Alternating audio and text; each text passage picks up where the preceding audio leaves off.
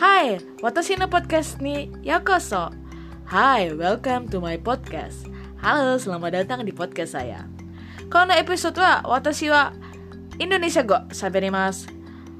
In today's episode, I will speak in Indonesian. Hari ini, episode kali ini saya akan berbicara dalam bahasa Indonesia.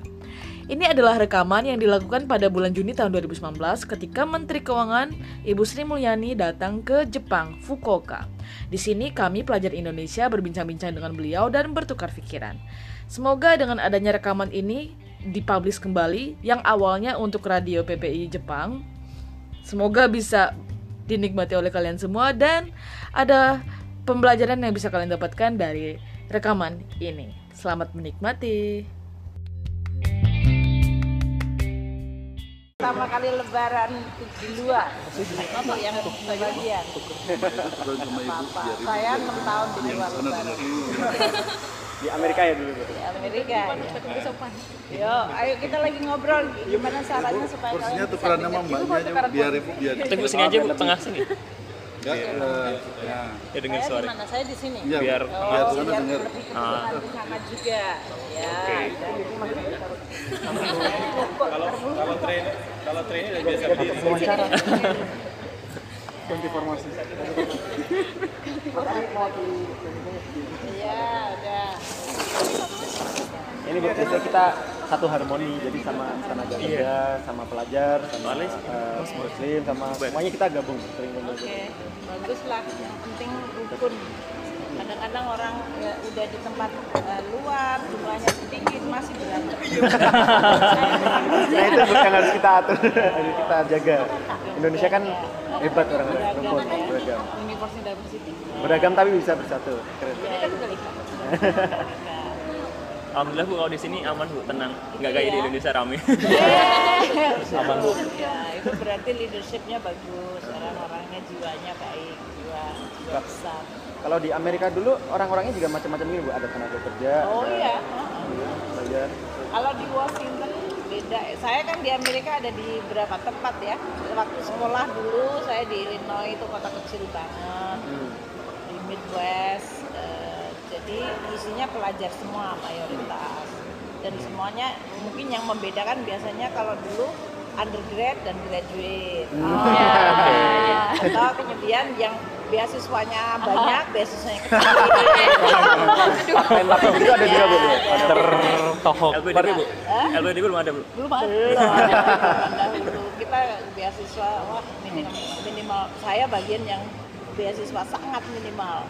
Yang lain kayak Bank Indonesia Bank Bank BUMN Kementerian Keuangan waktu itu lebih tinggi beasiswanya Kalau waktu itu eh, anak-anak mudanya sudah pada sekolah atau masih kebaikan orang-orang Makasih, yang Bu. sudah relatif mungkin sudah kerja dulu baru kuliah atau kalau di di bank bank bank sentral bank Indonesia di bank BUMN sama Kementerian Keuangan relatif sudah agak berkeluarga lah ya sudah nggak muda banget kayak sekarang.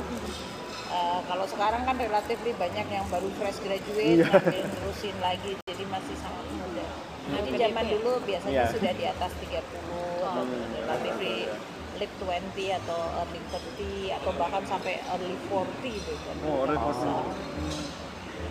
Jadi ya, tapi ya samalah dinamika kadang-kadang. Tapi kalau lagi kompak ya kompak. Jadi apa? eh, panas eh, apa? kita lagi saya Indonesian Night. Kan Oh. hidupnya kayak gitu.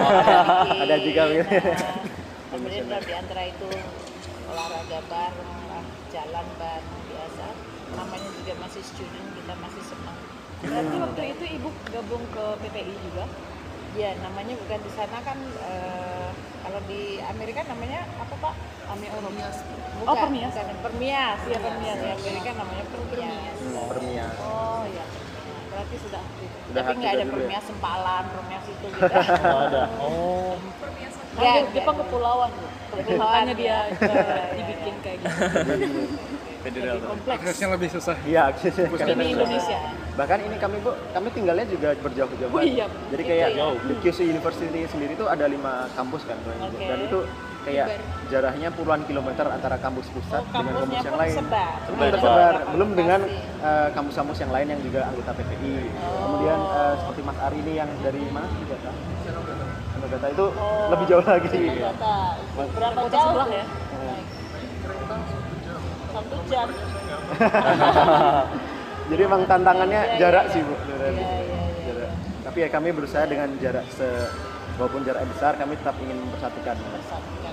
Ya, tapi kalau di sini jarak besar kan mark apa transportasinya efisien Iya, ya, strukturnya ada. nggak terasa ya makanya kalau ngomong infrastruktur ya Indonesia masih jauh lah dibandingkan negara maju Hmm. tapi kita senang kita mulai membangun lah infrastruktur itu dan kemarin kan sudah mulai nunjukin mudiknya cukup lancar. Tapi kalau anda perhatikan Jawa aja 100 berapa? 60 juta manusia.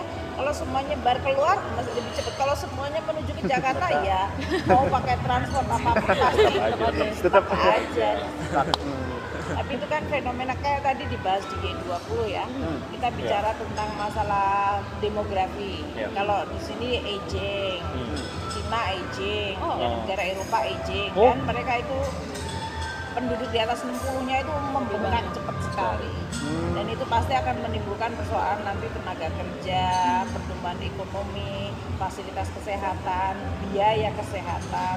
Dan pada akhirnya pada asuransi dan kemudian APBN-nya mereka. Jadi ini bahasan sangat besar. Sehingga me- membahas mengenai isu-isu yang sensitif apakah imigrasi dibolehkan sehingga generasi muda itu masuk sebagai Hmm. tenaga kerja.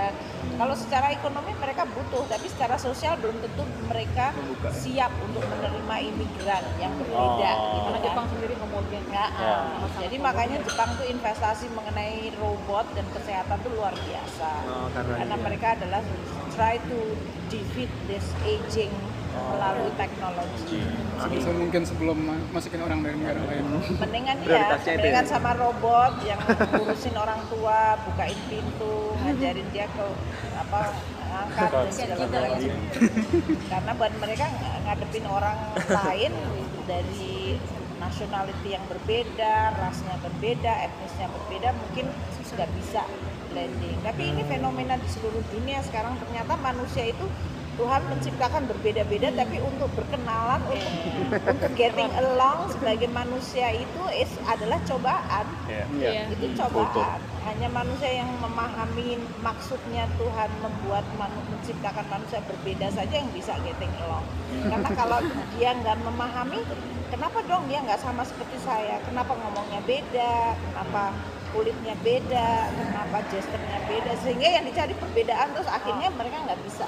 Nggak bertemu ya. kan fenomena di uh, di Amerika sekarang anti imigran Iya, di iya. Eropa udah anti imigran ada dimensi agama. Oh ini orang-orang dari Middle East datang dengan agama yang berbeda Jepang juga pasti. Jadi semua negara apalagi yang mengalami aging dihadapkan pada situasi. Nah pembahasan tadi di G20 bagus. Kalau ngomong tentang policy recommendation secara rasional nggak pakai rasa nih ya. Kalau rasional kan secara ada negara yang anaknya banyak, Afrika nih yang tadinya 500 ribu- ribu sekarang jadi hampir 700 ribu, mungkin sebentar lagi akan jadi satu miliar. Wow. Afrika itu beranak terus, terutama daerah Senegal, daerah Wow. utara, Produktif ya? Sahel, iya. subur, subur. Iya, Subur. satu- Satu orang anaknya banyak sama kayak kita zaman Indonesia. saya. Indonesia Banyak- Sepuluh kan, banyak anak, Ibu banyak saya rezeki. anaknya Hmm. 10. Nah, jadi ada negara yang India, Afrika, Indonesia masih punya bonus demografi. Ya. Negara-negara Asia tertentu, Asia Selatan itu masih demografiknya tinggi. Versus yang aging seperti ekstrimnya Cina yang one child policy dalam satu generasi 30 tahun langsung shrinking kan mereka. Jadi Cina ini nanti masa depannya juga bisa jadi itu getting old eh, sebelum dia mencapai getting rich. Jadi dia menua sebelum dia kaya. Oh. Karena kalau orang tua udah nggak kaya itu udah nggak punya tabungan, dia biaya makin banyak segala macam itu. Nah dari sisi society seluruhnya kan kita membutuhkan itu policy ya. Tadi kan ngomongin tentang policy. Pertama policy seperti tadi Brazil, Meksiko bicara tentang bagaimana mereka dulu sangat generous tadi orang Brazil sendiri dari bank sentralnya konstitusinya mengatakan semua masyarakatnya punya hak tapi nggak ngomong kewajiban. Jadi dia punya hak banget. Terus eh, retirement age-nya mereka umur 50 something 52 55 jadi very ya jadi apa yang terjadi di Brasil Beban. sekarang semua orang retired very young. Mereka minta hak diurusin negara tapi no one paying tax no one working. Sehingga APBN-nya tuh defisitnya gede banget utangnya membengkak besar dan dia nggak tahu caranya untuk mengurangi utang itu karena growth-nya menjadi sangat rendah karena orang nggak akan mau berinvestasi di sebuah ekonomi di mana right-nya begitu besar tapi nggak ada enriching, nggak ada produktivitas, nggak ada inovasi, nggak ada itu. So it's it's very complicated. Tadi Brasil mengatakan kalau kita harus mengubah ini kita harus mengubah konstitusi ya kayak kita mengamandemen undang-undang dasar, mengubah undang-undang aja susah apalagi mengubah undang-undang dasar kan. So di dalam forum G20 ini kita bisa saling saling belajar mengenai banyak negara. Saudi kan akan menjadi hostnya untuk G20 tahun depan. Jadi dia akan mem- membuat isu-isu tertentu yang akan diteruskan dibahas. Salah satunya masalah aging itu karena Saudi tadi bilang eh, anak usia 30 tahun ke bawah itu tinggi sekali di Saudi 70 persen. Mereka kan butuh kerja, mereka butuh aktivitas. Sementara di Saudi itu terbiasa bahwa mereka nggak mau kerjaan yang manual karena orang-orang Saudi nganggap itu kerjaan imigran. Oh, ada stereotip Jadi gitu ya? mereka punya segregasi. Yang menyebabkan distorsi terhadap value, attitude. Sehingga mereka nggak ada kerjaan, tapi dia dapatkan banyak sekali social safety net apa itu dari apa tunjangan dari pemerintah. Dia ngapain coba jadinya? Banyak waktu nggak ada kerjaan ngapain coba? Ya macam-macam jadinya. Aksesnya bisa ke agama yang ekstrim, kan kayak gitu Iya. yang terjadi. Sehingga mereka sekarang kalau mau melakukan reformasi society-nya, they have to change fundamentally terhadap keseluruhan. Nah di dalam konteks ini kadang-kadang kan saya sering kalau saya menyampaikan di media sosial menyampaikan Indonesia itu negara masih muda juga demografinya. Kita kan anda-anda semuanya ini termasuk. Dan kita cuma punya kesempatan sampai 2030. Kenapa? Karena dari sisi jumlah fertilitas, jumlah rata-rata orang Indonesia punya anak berapa, berapa jumlah laki perempuan yang masih subur. Indonesia itu nanti mencapai peaknya pada populasi 350 juta orang. itu kira-kira pada leveling off. Kita sekarang masih di 267. Artinya jumlah replacement yang meninggal dua, yang replace lebih banyak. Oh. 2,1, 2,6, eh 2,3. Sehingga populasi Indonesia itu masih akan naik. Jadi kalau Anda sekarang merasa Jawa itu terlalu banyak orang masih akan nambah. Kecuali kalau kita pindah Kalimantan, Kalimantan. Oh, dari A- Kalimantan. Artinya ini Kalimantan. posisinya ini Indonesia terlalu concentrated di Pulau Jawa. Jawa. Nah, itu menimbulkan implikasi banyak sekali. Kalau Anda ih, tadi kan katanya salah satu your your eh, apa eh, kinerja apa eh, visi mis- missionnya dari PPI ini Anda ingin memperkenalkan culture Indonesia ke Jepang. Kalau saya boleh nambah tambah poin satu lagi. Apa? Boleh. PPI itulah belajarlah dari society di mana Anda berada. Kan kalau kita peribahasa di, di mana Anda tinggal di situ langit berjunjung. Itu implikasinya adalah belajarlah tidak hanya di laboratorium dari sensei Anda, belajar dari society-nya. Setuju. belajar dari society itu berarti anda belajar tentang wisdom value culture mereka dan ambil serat yang bagus untuk memperkuat our own culture dan value karena hanya dengan itu anda mendapatkan manfaat ya yang lebih besar dari hanya sekedar textbook. Karena sekarang dengan teknologi informasi ya sebetulnya anda bisa belajar. Kalau cuma hanya secondary information you can read di internet you really don't have to. Karena saya bisa sekarang baca apa saja. Saya nggak usah di Harvard tapi saya bisa belajar dari buku-buku yang berasal dari mereka. Tapi what is not going to be itu learn adalah interaksinya dengan society ini. Kalau anda kan sering kalau orang yang sekolah di luar negeri kan sering ngomong kan Oh ya Indonesia kayak luar negeri, pendidikan gratis, infrastruktur bagus, eh, apa kota-kotanya bersih orang-orangnya semuanya polite gitu. coba kita di, dibedah satu-satu itu yang kalian pengen itu pendidikan gratis. Siapa yang bayar? Yeah. Must be somebody have to pay. Nggak mungkin Yeah. gratis itu kemudian gurunya nggak dibayarkan ya. Jadi siapa yang bayar itu? Pembayar pajaknya. Kemudian kalau bilang infrastruktur bagus siapa yang membangun? Gitu kan? Kalau anda mengatakan eh, lingkungannya bersih siapa yang membersihkan? Atau bagaimana attitude society-nya untuk bersih? Jadi jangan hanya stop short mengagumi kemudian melecehkan negara kita sendiri tapi mengagumi dan mempelajari. Dan kemudian mikir kenapa kita nggak bisa? What is what is the problem? Apa yang harus bisa kita address? Ini menyebabkan Indonesia akan menjadi negara yang maju pikiran orangnya. Jadi jangan sampai kita ke luar negeri malah pulang itu pikirannya makin narrow minded makin inward looking makin kuper makin tidak bisa membuka diri gitu kan? Gila, gila. itu itu salah besar gitu. Karena kalau kayak gini even kita di sini kalau kita ngomong aja ini masyarakat ini. Masyarakat Jepang. Anda kan masih ngomong kalau ngomong saya sering dikritik masalah utang. Di sini juga punya utang. Nanti ada yang bilang oh di sini utangnya sama penduduknya sendiri. Ya saya juga jual surat utang ke penduduk saya sendiri sekarang. Kan kita masih panjang perjalanannya. Jadi pelajari yang bisa tapi saya nggak mau utangnya kayak Jepang sendiri karena nggak way aja gitu ya. Jadi apa pun yang disampaikan orang dan apa yang kan kita dikasih panca indera nih ya. Panca indera itu kan dipakai untuk kita belajar semuanya di equip kita itu di- dilengkapi oleh yang menciptakan kita mata hidung pendengaran otak. Itu supaya kita bisa menjadi makhluk yang melebihi binatang gitu. Interaksi akulturalisasi judgment itu nggak ada binatang itu judgment itu yang semuanya cuma insting ya kan?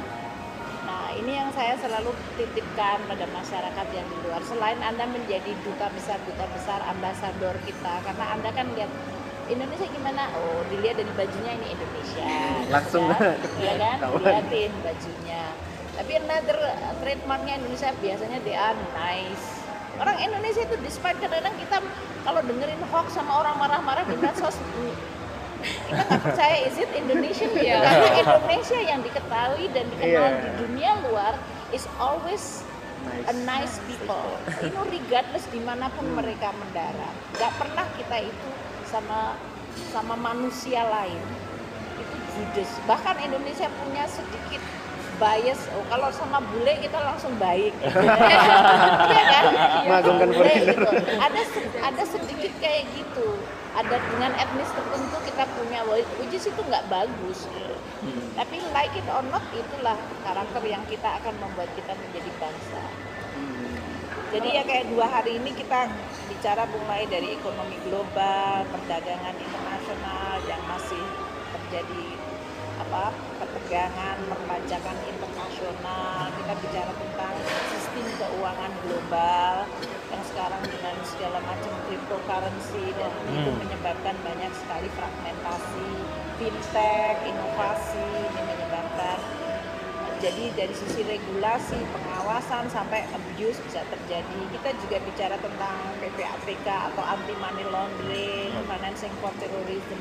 Karena banyak sekali dengan globalisasi itu nggak semua orang punya niat baik gitu untuk menggunakan globalisasi. Ada yang punya agenda-agenda yang tidak baik. Sehingga bagaimana kita bisa membuat dunia itu kita bisa mendapatkan manfaatnya, tapi juga mengetahui resiko-resikonya sehingga kita juga bisa menjaga sehingga masyarakat Indonesia bisa memanfaatkan eh, apa manfaat dari globalisasi tapi bisa menjaga dari resiko-resiko yang bisa terjadi. Itu tugas kita kalau berada di negara atau sedang dalam pertemuan seperti ini. Tukar pikiran kita belajar oh, negara lain bikin desain polisinya gimana. Sehingga kita juga bisa catch up gitu. Tapi kita juga bisa menyampaikan Indonesia kita nggak selalu cuma belajar bahkan di dalam meeting seperti ini kita disuruh menjadi menarik ya. Ada pertunjukannya Ada pertunjukannya. Iya, Menit 00 jam sama menit ini 30. tadi. Iya. Oh gitu. Tiap 30 menit. Kalau malam ada lampu-lampunya gitu. Iya. instruksi Oke oke oke. Oke silakan kalau ada yang mau nanya, saya tak sambil minum Iya, teh. iya. Kalau gitu Bu, visi Indonesia untuk 5 atau 20 tahun ke depan di mata Menteri Keuangan kita seperti apa? Kalau ngelihat kita kan ya? bagian dari 80% ekonomi Ekonomi terbesar, tapi kan masih jadi ya terluar dari besar tapi agak terluar lah kalau dibanding negara-negara yang lebih maju kan. Dibanding G8, G7 lah. Menurut Ibu ke depannya kita posisinya di mana nih? Kalau Amerika size China lagi ekonomi perang. sih Indonesia dengan growth 5%, let's say gini. Kalau kita 5% bahkan bisa lebih tinggi. Kalau dari sisi size ekonomi kita untuk bisa masuk ke dalam 10 terbesar, 5 terbesar ya akan lebih karena basis kita gede kan. Hmm. Masih terbuka. Kita kan satu triliun US dollar lebih besar sekarang. 1,1 triliun. Kalau kita tumbuh 5% per tahun, kan berarti kita nambah kan setiap tahun. Kalau seperti Inggris yang sekarang mungkin nomor 5 atau 6 gitu. Tapi dia growth-nya cuma 2%. Dan you are catching up kan basisnya. Karena kita basisnya enggak cuma 500 juta US dollar, kita 1 triliun kan. Eh, billion ya. Jadi itu aja dari sisi size ya kita ini pakai mechanical matematika hitungan aja, nggak usah pakai ngomong tentang sophisticated ekonominya gimana. Kalau ditambah dengan komposisi, ya ini kalau kemarin umpamanya Presiden Jokowi kepengen membuat masyarakat terbawahnya 20 ter- persen termiskin, makanya ada PKH, Astra, ada Kartu Indonesia Pintar, Kartu Indonesia. Itu kan sebetulnya kalau masyarakat 20 persen terbawah, kemungkinan anaknya jadi miskin itu sangat besar kan probabilitasnya. Hmm. Saya Anda duduk di sini aja saya tanya tadi ini yang ini anaknya tetangga saya. Jadi kalau tetangga saya atau cucunya, tetangga saya itu bapaknya berarti sama-sama dosen. Dosen itu nggak mungkin 20% terbawah walaupun dia nggak kaya banget. Iya kan? Ya. Sehingga anaknya bisa keluar negeri, cucunya bisa keluar negeri. Tapi kalau ada anaknya, iya kan? Ya. Ya. For whatever reason, tapi Anda punya opportunity. Jadi yang disebut equal opportunity ya. Kalau ini yang disebut level playing field di dalam istilah ekonomi itu selalu sangat sensitif mengenai yang disebut level playing field dan equality dari sisi kesempatan. Oh. Kalau Anda startingnya, orang tua kalian adalah dari couples, dari pasangan yang ekonominya sangat rendah, tidak berpendidikan. Kemungkinan anaknya tidak sekolah akan sangat besar. Karena orang tuanya nggak punya vision. Pentingnya sekolah, yang penting anakku urip gitu. Dan, tapi Hidup, kalau hidup, Anda hidup. hidup, kalau kamu dari parent yang punya pendidikan minimal sarjana bahkan sampai S3 kalau bap ibu saya adalah lulusan S3 walaupun beliau bukannya seneng-seneng. Tapi ibu saya itu punya anak sampai dia sekolah terus punya ambisi untuk jadi. Tapi itu mempengaruhi anak-anaknya. Setiap hari kita ngomongnya aja berbeda karena ibu saya ngomongin statistik ngomongin tentang fenomena sosial Jadi hari ini statistik makanan Iya. Di ruangan makan itu kita ngomongnya adalah ngomongin tentang fenomena sosial, masalah statistik, masalah metodologi penelitian. Nah, iya. Kuliah beda, kan beda toh. Itu keren sih. Jadi itu artinya kalau ngomong tentang level playing field, saya diuntungkan karena saya dari mulai di buayan, di perut sampai saya lahir, saya terbiasa bicara seperti ini di keluarga saya. Walaupun 10 dan kita hidupnya nggak berlebihan, sangat pas-pasan. Namun dari sisi intelektual itu kita distimulat. Jadi kalau ngomong tentang level playing field, orang-orang yang dari anak yang tidak mampu, kemungkinan dia untuk catching up ya akan sulit. Makanya yang disebut memotong tali kemiskinan antar generasi adalah negara hadir walaupun orang miskin, mestinya anaknya ditaruh di PAUD. Sehingga waktu di PAUD dia biar dapat belajar, dia tidak hanya tergantung dari at the mercy of orang tuanya. Kan kayak gitu. Maka sekarang nih ya, kalau ngomongin tentang pendidikan, kita sudah bicara mulai dari PAUD kita bicara tentang pendidikan rendah eh, apa primary school SD SMP SMA walaupun kita sekarang diskusi apakah anda perlu masuk general education atau anda masuk vokasi. Karena ternyata semua orang dapat sarjana tapi nggak kerja. Mendingan dia vokasi tapi dia punya skill. Itu sama dengan di Jerman di sini. Iya, di sini juga. Di Singapura Taiwan South Korea itu semuanya yang sukses untuk industrialisasi karena mereka nggak semuanya masuk jalur pendidikan umum. Di Indonesia sekarang mulai juga mikir memang dibilang terlambatnya lebih baik terlambat daripada nggak pernah sama sekali. gitu kan. Makanya dibalik semua konsep mengenai kenapa kita walaupun kemarin BPJS masih ada masalah tapi keinginan untuk membuat universal health coverage itu adalah keinginan untuk setiap manusia Indonesia walaupun dia berasal dari keluarga yang tidak mampu dia memiliki kesempatan yang sama. Jadi tidak jelek banget gitu. Nah ini yang tadi eh, ditanyain tentang lima tahun 10 tahun 20 tidak ada yang visi menteri keuangan yang ada dalam pemerintah kan menteri keuangan adalah pembantu presiden jadi kita punya visionnya dari pemerintah presiden ini adalah bahwa pilar dari Indonesia untuk bisa maju ini dalam sidang kabinet kita sering bicara bapak banyak negara bisa masuk dari low income menjadi middle income. Tapi begitu middle income dia stuck aja di middle income terus. Itu yang terjadi dengan Meksiko Brazil Argentina bahkan pernah rich dia turun lagi bahkan Malaysia kemungkinan bisa akan stuck di middle income terus. Jadi kalau namanya dari low menjadi middle income itu udah sukses lah. Oke. tapi itu cukup banyak. Artinya probabilitas negara bisa dari low menjadi middle itu relatif lebih mudah. Tapi from middle to become high itu probabilitasnya very narrow. Di dunia itu nggak lebih dari 20 negara yang bisa. From high from low menjadi eh, from middle. menjadi high jadi kita kemungkinan besar akan bisa stuck di middle income trap ini. Nah gimana caranya? Kan bagusnya bahwa kita latecomer karena kita datangnya terlambat. Kita juga belajar dari yang Dari yang terlambat ya yang udah pernah yang pernah berhasil dan pernah gagal. Yang berhasil itu selalu human capitalnya bagus. Jadi pendidikan kesehatan is a must social safety net yang disebut jaminan sosial harus. Tapi itu semua pendidikan kesehatan jaminan sosial hanya bisa dilakukan kalau kita mendapatkan penerimaan pajak. Kalau Ya. kita cuma pengen ngasih tapi kita nggak pernah mengumpulkan yang terjadi negaranya bangkrut. Itu yang terjadi di Brazil Argentina makanya kalau saya suka ngomongin pajak pajak tuh, ada orang yang kesel aja ngeliat oh, menteri keuangan ngomongin oh, cuma pajak sama utang ya memang kerjaan saya emang kerjaan saya harus ngurusin pajak karena itu adalah untuk investasi tadi kemudian yang kedua kalau human capital infrastruktur itu selalu yang berhasil naik dari middle menjadi upper income kan. Yang ketiga adalah institusi. Institusi jauh lebih sulit. Kalau di sini ada semuanya, ada yang dari tadi research. Coba anda lihat institusi pendidikannya, birokrasinya. Di Jepang banyak korupsi, banyak kan. Tapi dia selalu bisa dibersihin kan, berapa kali resign, harakiri atau pokoknya ada. Tapi tidak berat, tidak berarti bahwa institusi itu tidak ada penyakitnya.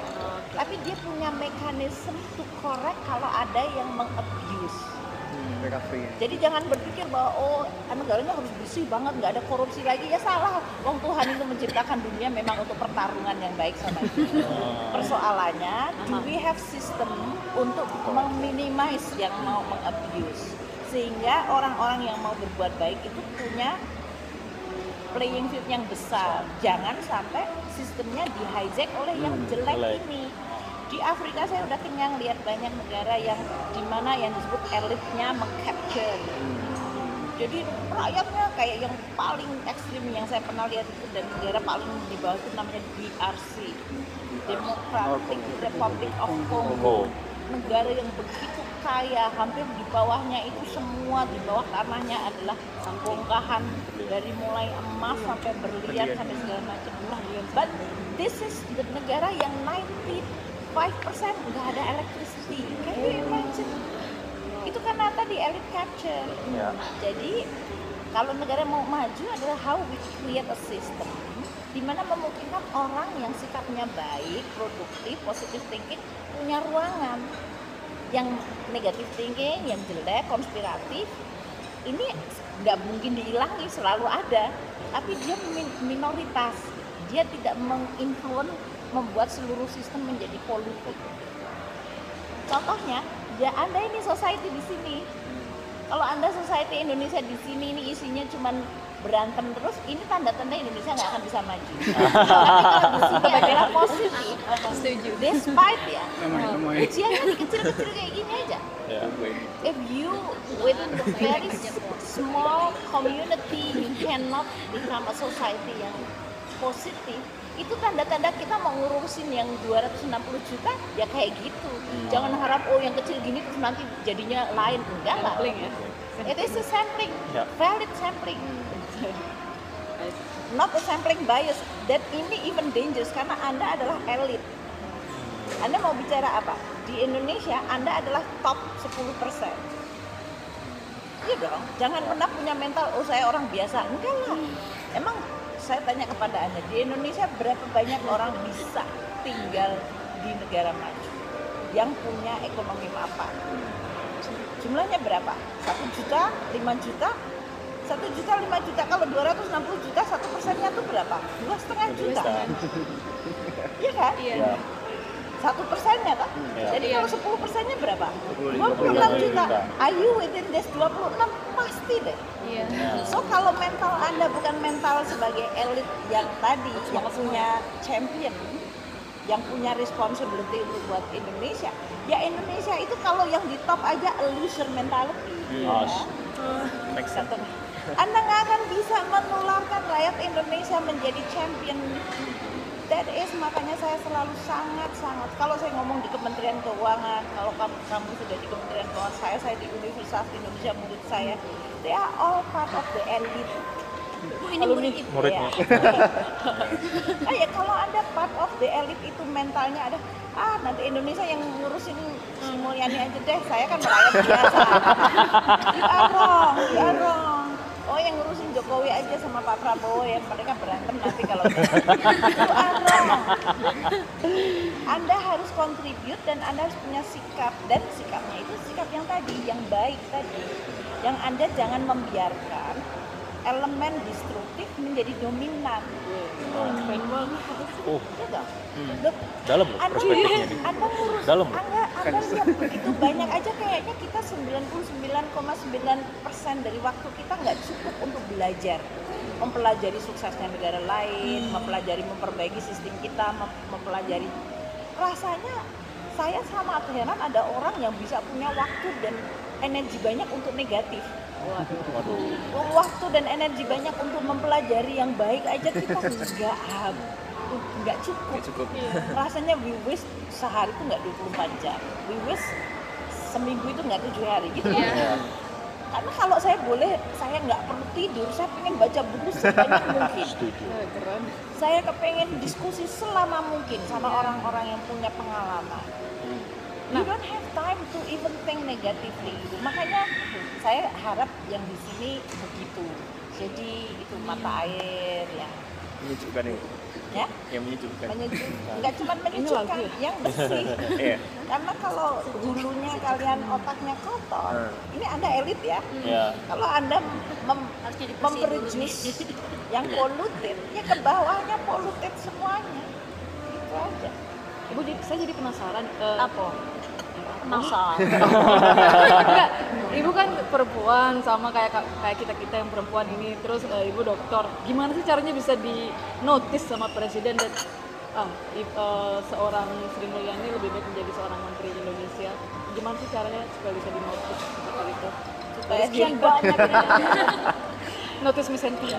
Gini aja ya, kalau kalian tujuannya kayak gitu, kalian pasti repot untuk Oh. cari yang disebut CV. Oh, bikin CV Ambis. dan, dan bikin track record. Tapi kalau saya advice. Oh. hidup itu in your step, setiap- setiap elemen, setiap tahap, you do your best. Kalau saya selalu ngomong sama ibu saya selalu dulu ngomong, kasih lebih banyak atau berikan lebih banyak.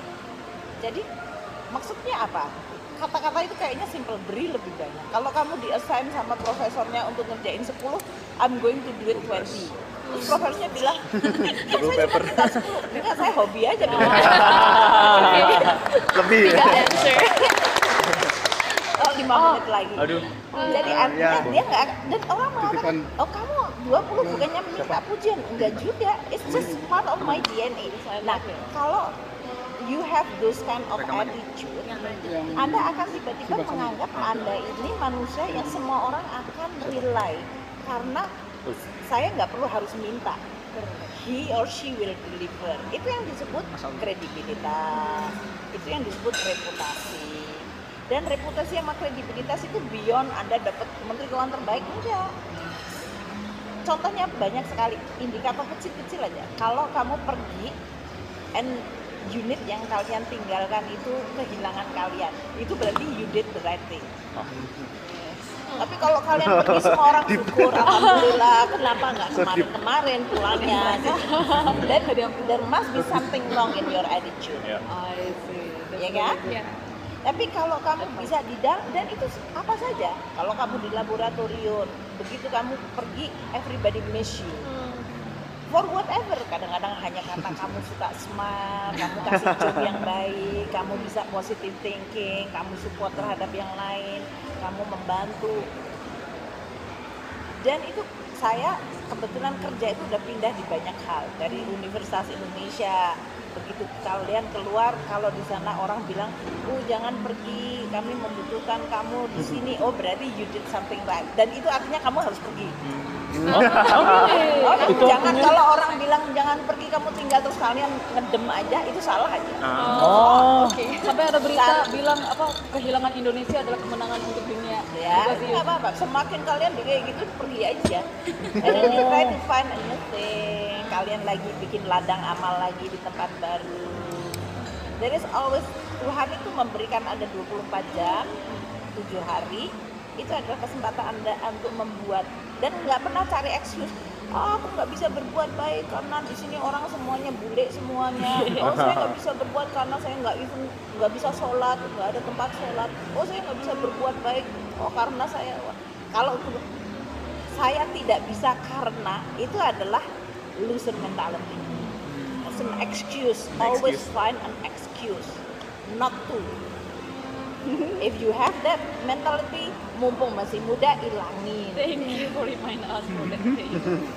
Karena berbuat apa pun, kalau anda selalu mencari alasan untuk tidak bisa, Akan selalu ada. itu nggak usah dicari. Inspirasi itu kayak setan itu banyak sekali supply-nya. Supply alasan banyak banget. Itu. Tapi untuk mencari alasan to stay, that is difficult. Itu. Itu aja. Jadi dengan kayak gitu kamu mau mau jadi apa aja nanti kamu pasti akan punya reputasi bagus dan kalau kayak gitu nanti kau usah jadi menteri bisa bisa kamu jadi presiden kamu jadi gubernur kamu mau jadi apa saja whatever tapi you make others happy you make uh, you make others itu bisa melihat hal-hal baik dari kamu itu aja Keren. Always try to give more. ya ada oke apalagi nih maaf Last banget nih story. udah iya udah mau habis ya waktunya Terakhir. ya Last. titipan dari teman-teman TPI Jepang nih sebenarnya ya Eh, jadi tadi titipan banyak kayaknya orang maaf ya bu Saking pengennya ketemu ibu. Iya. Probability-nya- Kita beruntung banget nih. Probability-nya kurang dari 1%. Iya. Eh, Nah, nah, tanya, tanya. Iya. ya harusnya mas Nova yang nanya nih Nah, kamu aja. Eh, ya kamu terus nanti kamu Siap. ya eh, jadi ada di di Jepang mungkin tetap nggak cuma di Jepang sih buat teman-teman yang di luar negeri ya Eh, pada isu curhat soal cukai sama kebijakan kapan suatu barang yang masuk ke Indonesia itu dianggap barang ekspor dan kapan itu dianggap Oh, Barang pribadi, custom Bang. itunya treatmentnya. ya jadi kayak di Ya. sini tuh impactnya dari yang beli mainan buat pribadi sampai yang ada dapat Alat hibah lab. dari Wempi, Jepang Wempi, ini pertanyaan kamu yang jawab aja. Wah. Halo. Kamu tahu Wempi nggak? Dia PhD dari Tokyo, dia pakai bahasa eh, Jepang disertasinya. Dan, dan, dan dia adalah chief of staff saya. Oh, Jadi kalau kalian mau bicara tentang hebat, karena staff saya hebat-hebat. Oh, keren keren. Web ini nanya dari PPI nanti kalau pertanyaan kayak gitu bisa treatment mengenai barang-barang bawaan, treatment dari bea dan cukai, mengenai beli mainan pribadi, eh, barang lab yang Lab, lab. dihibahkan Hibah dan lab. yang lain-lain. Kalau kayak gitu nanti daripada saya jawab nanti sama itu ya. sama itu ya. terlalu teknis siap makasih banyak Teknis. Oke, sekarang dari itu muslim, dari pekerja. Heeh. Soalnya saya nggak pernah baca sebelumnya. Heeh. Tapi saya pengen tahu Kamu nggak bisa apa? Nggak bisa- nggak baca apa? urutannya kita yang disebut teman-teman eh, nyumbangin devisa Heeh. gimana urutannya dari gaji kita bantuin negara negara. Oh, seperti apa sosial remittance ya. Ya udah saya kumpulin dulu. Terus kamu apa dari Muslim Ah, Association? mungkin lebih ke perhatian ini yang disebut apa kan gue seorang perempuan gitu ya bu. Kemudian bisa tampil di lembaga publik. Nah ini bagaimana kemudian membagi waktu antara ibu di ranah publik dengan ibu sebagai seorang ibu rumah tangga seorang itu kemudian manajemen dirinya seperti apa gitu Bu. agar tetap bisa jadi seorang perempuan tapi juga bisa di dalam juga berkontribusi keluarga tapi juga bisa tampil publik dengan ya profesional bahkan sampai jadi menteri terbaik gitu. Oke. Dari Bu Emi mahasiswa bu Mahasiswa, Iya. oke. Emang yang lain tadi nggak mahasiswa ya? Mahasiswa tuh titipan mahasiswa bu Iya. nah kita kita nih pengen tahu sebenarnya filosofi awal dari beasiswa LPDP itu apa Oke. terus eh, terus ada juga keluhan teman-teman terutama dari teman-teman Jepang kenapa sih kuota untuk Jepang itu semakin hari semakin Kecil. ya, Bu, padahal Iya. menurut sensei di sini anak-anak Indonesia itu pintar-pintar kenapa semakin kurang semakin kurang semakin kurang terutama Kyushu University juga itu semakin habis nggak ada list ya? Iya. gitu aja Ibu Emi ada? Oke. Eh, ini tuh Aku jawab cepet ya. Oh, Iya. banyak banget pertanyaannya. oke kalau saya dari umum Dari umum. Iya. Oke, ya udah. saya tinggal di sini sudah 24 tahun suami saya orang Jepang 10 tahun Ya. berkomunikasi juga sama orang Eh, anak-anak saya tentu saja jadi otomatis warga negara Jepang Oke. Nah, terus kalau untuk, untuk ganti eh, selama 20 tahun dia hanya boleh satu, eh, Satu bisa warga negara Nah, nanti. nantinya nah, so- jadi untuk seperti Amerika bisa dua-duanya itu Iya, dual citizenship. Nah, itu enggak Seperti apa? dia tetap Indonesia paspor Indonesia punya terus tetap pas sebagai orang Jepang juga dia punya Iya. paspor Jepang Oke. juga Kalau yang itu udah sering nggak karena saya tinggal di luar negeri banyak dan banyak yang couple seperti itu. Sehingga waktu itu mau di per, apa di diperjuangkan karena Pak Pak siapa Menteri Hukum dan HAM itu Pak eh, Yus Pak jadi hilang jadi hilang Pak Ya. Menteri Hukum dan HAM Oh. Pak Yasona Yasona, Yasona. Pak Yasona itu juga dia eh, dia juga tinggal lama di luar negeri jadi Oh. kebayangin dual citizenship harus membutuhkan perubahan undang-undang kira-kira kayak gitu aja Ya. jadi orang seperti anda harusnya banyak diaspora itu menyuarakan apa pentingnya dual dual citizenship karena banyak negara yang melakukan juga kalau mengenai tadi remittance atau orang yang bekerja di luar negeri ya untuk ekstrim saja ya seperti Filipina itu 15 tahun yang lalu Indonesia kondisinya sama-sama lemah habis krisis ya. Hmm. tapi Indonesia kemudian sesudah krisis kita membaik cuman kita tidak mampu mengcreate devisa yang se stabil dan sekuat seperti Filipina melalui apa? Dia melalui diaspora tadi. Dia mengirim TKW-nya lebih lebih berkualitas dan di dalam negerinya dia menjadi tempat untuk middle back office-nya itu loh calling center dan yang lain-lain ini yang menghasilkan mengenerate devisa. Kalau devisa masuk ke Indonesia itu berarti Indonesia dari sisi neraca perdagangan hubungan Indonesia dengan seluruh dunia itu pintunya adalah namanya neraca pembayaran. Itu ada ekspor menghasilkan import kita membayar keluar kalau kita import capital kita dapat masuk. Kalau kita ekspor capital kita keluar. Kalau kita naik haji keluar. Kalau kita punya pariwisata ke dalam kita masukin itu semuanya ditambahin kalau kita lebih banyak positifnya berarti kita punya cadangan bisa devisa lebih banyak tuh jadi kalau seperti kalian semuanya ini kalau kemudian menghasilkan devisa itu membuat ekonomi Indonesia lebih kuat lagi gitu. Kenapa? Di dunia ini kalau kita cadangan devisanya sedikit itu yang disebut the first line of defense. Negara itu akan memiliki defense pertama, pertahanan pertama adalah kemampuan kita untuk menjaga cadangan devisanya cukup. Kenapa? Karena kita membutuhkan untuk impor banyak, untuk ngirim orang umroh, haji, untuk impor barang-barang termasuk barang modal, laboratorium itu kan membutuhkan devisa. Kalau nggak ada yang mendapatkan devisa kita nggak akan mampu untuk membayar itu. Jadi di ekonomi harus ada balancing yang menghasilkan devisa dan yang menggunakan devisa gitu ya. Kalau masalah pajak ya kalian sekarang ini yang namanya kalau tinggal di Indonesia lebih dari 189 hari sebetulnya kalian sudah tidak masuk residen Indonesia Oh, sebetulnya. Jadi Anda sebetulnya nggak Eh, baru perlu saya dapat bayar surat. SPT. dapat surat tagihan kena denda satu seratus ribu karena nggak Iya. SPT Kalian nah di kita persoalannya IT sistem kita belum bisa mendetek tracking kalau ya? keluar. Ah. Jadi walaupun dulu saya tinggal di Amerika 6 tahun untuk amannya, walaupun saya menteri keuangan loh ya, karena saya nggak mau dikerjain sama pajak, saya tetap ng- ngisi SPT, SPT, oh, walaupun SPT. sebetulnya saya tidak diharuskan. ah, bu. Karena Anda sebetulnya kalau lebih dari itu Anda tidak perlu 6 bulan keluar dari Indonesia dan, dan tidak di- tinggal di Indonesia Anda sebetulnya tidak perlu itu. saya harus mengajukan ini dulu Ibu, penangguhan itu ya Nggak penangguhan Nggak ya Anda di luar aja kemudian. Ah.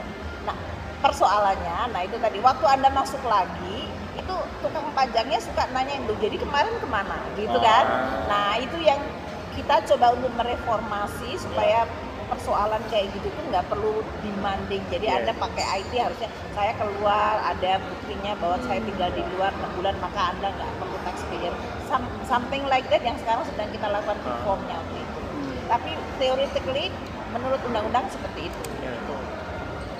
kalau mengenai sebentar aku sebentar lima menit lagi ya. Ya.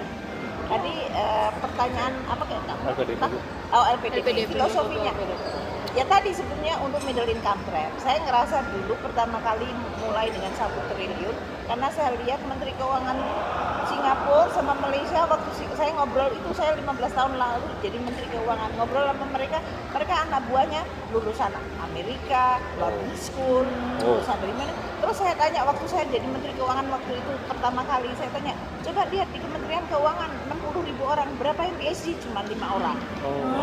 Sekarang masih waktu itu. Oh, terus yang master tipis banget. Dan yang lainnya ada kalaupun master dia ngambilnya yang kuliner nggak ada hubungannya keuangan. Jadi saya gimana saya mau bersaing sama Malaysia sama Singapura kalau anak buah saya? Maka waktu itu kemudian saya ingin membuat suatu beasiswa karena dulu kalau kita beasiswa zaman saya itu karena pinjaman dari Bank Dunia. Oh. beasiswa itu. Tapi karena krisis stok gitu. Ya bu. itu aja. Karena kalau anda mau middle income trap hilang salah satunya kuncinya di situ. Kalau mengenai filosofi bagaimana menjalankan sebetulnya pertama saya mungkin karena terbiasa lihat ibu saya saya anaknya 10 tapi dia sekolah terus dia ngajar terus.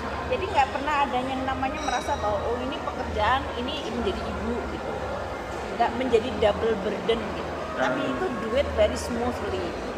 Kedua kalau dari niat kalau anda mengatakan ibadah itu hanya dianggap yang formal yaitu puasa sholat dan kemudian zakat naik haji gitu ya. Beriman kepada Allah Subhanahu Wa Taala kalau kita nganggap bahwa setiap tarikan nafas saya kalau saya melakukan yang baik itu adalah ibadah saya. Jadi artinya you build in your DNA suatu kemampuan untuk melakukan sesuatu tanpa anda membuat fragmentasi atau kompartemen kotak-kotak. Itu jadi berat. Kalau anda harus oh kalau jadi ibu kamu masuk ruang sini ya. Kalau begitu kamu jadi orang menteri keuangan kamu masuk sana ya. Jadi anda wirawiri terus kan hatinya capek pikiran capek fisiknya capek. Tapi kalau anda melakukan smoothly selama anda sedikit begitu sampai di rumah anda bukan menteri keuangan. Sikap anda berubah karena anda sebagai sebagai ibu. Jadi kalau anda di luar ini kemudian ditelepon anda menjadi ibu kan ngomong sama anaknya. Jadi it's all about your relationship. Dan kalau kamu di kantor juga tidak bertantang-petantang seolah-olah jadi bos tapi you are acting sebagai manusia biasa jadi anda nggak punya beban berat gitu. Oh, kalau jadi menteri keuangan itu anda harus begini. Kalau jadi ibu tuh harus begini. Itu capek gitu. Hmm. kalau kita terlalu dibebani oleh simbol-simbol harusnya begini harusnya begitu you do it fokus on what need to be done. Kalau saya sebagai ibu itu berarti hubungan saya sama anak harus baik jadi saya cuma sama, sama mereka. Mungkin kita nggak akan ngomong tiap hari but if you have anything sesusah apa pun serumit apa pun kamu anggap memalukan apa pun you have a safe space with me with us. This is your family. Jadi kalau ibu saya dulu memanage anak 10 nggak mungkin tiap hari di apalagi dulu nggak ada WhatsApp kan? Tapi ibu saya itu tenang aja. Kalau anak saya nggak ngirim kabar berarti anak saya baik. Sama. Berarti dia sehat berarti dia bagus. News is good news. No news is good news berarti kan? Tapi untuk punya mental kayak gitu you have to be relaxed but trust. Iya, ada Kan? trust. anda punya trust karena anda percaya bahwa hubungan batin anda tidak bisa disubstitute dengan perasaan dengan hal yang sifatnya kosmetik atau artificial. Ya. tapi itu adalah batin yang connect you. Ya.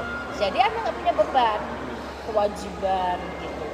Nah kalau anda punya fondasi relationship seperti itu anda akan teringankan yang kedua dari kecil dulu anak saya udah saya biasakan lihat bahwa your mom is a working mom. Jadi mereka terbiasa lihat ibunya kerja. Kerjanya apa?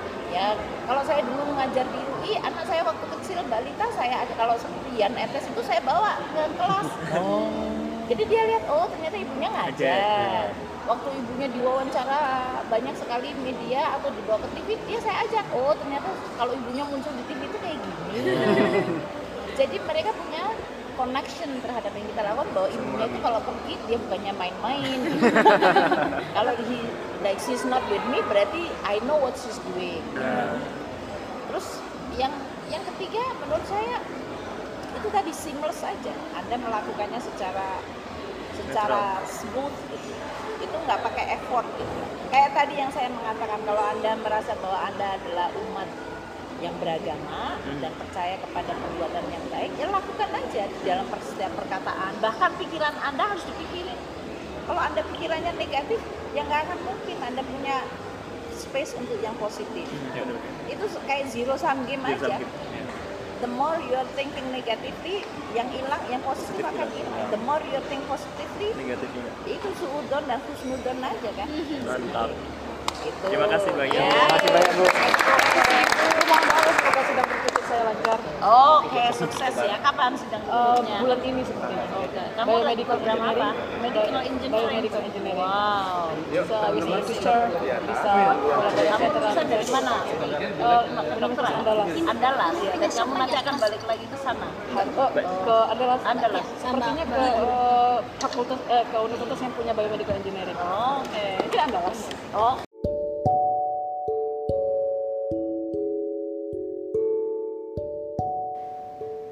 Ya itu tadi hasil dari wawancara bersama Ibu Sri Mulyani, Menteri Keuangan Indonesia di bulan Juni tahun 2019. Buat kalian yang ingin membahas hal-hal lainnya, silakan kirimkan feedback kalian ke tesisfadila@gmail.com atau kirim DM ke Instagram Dr. SLS. Thank you.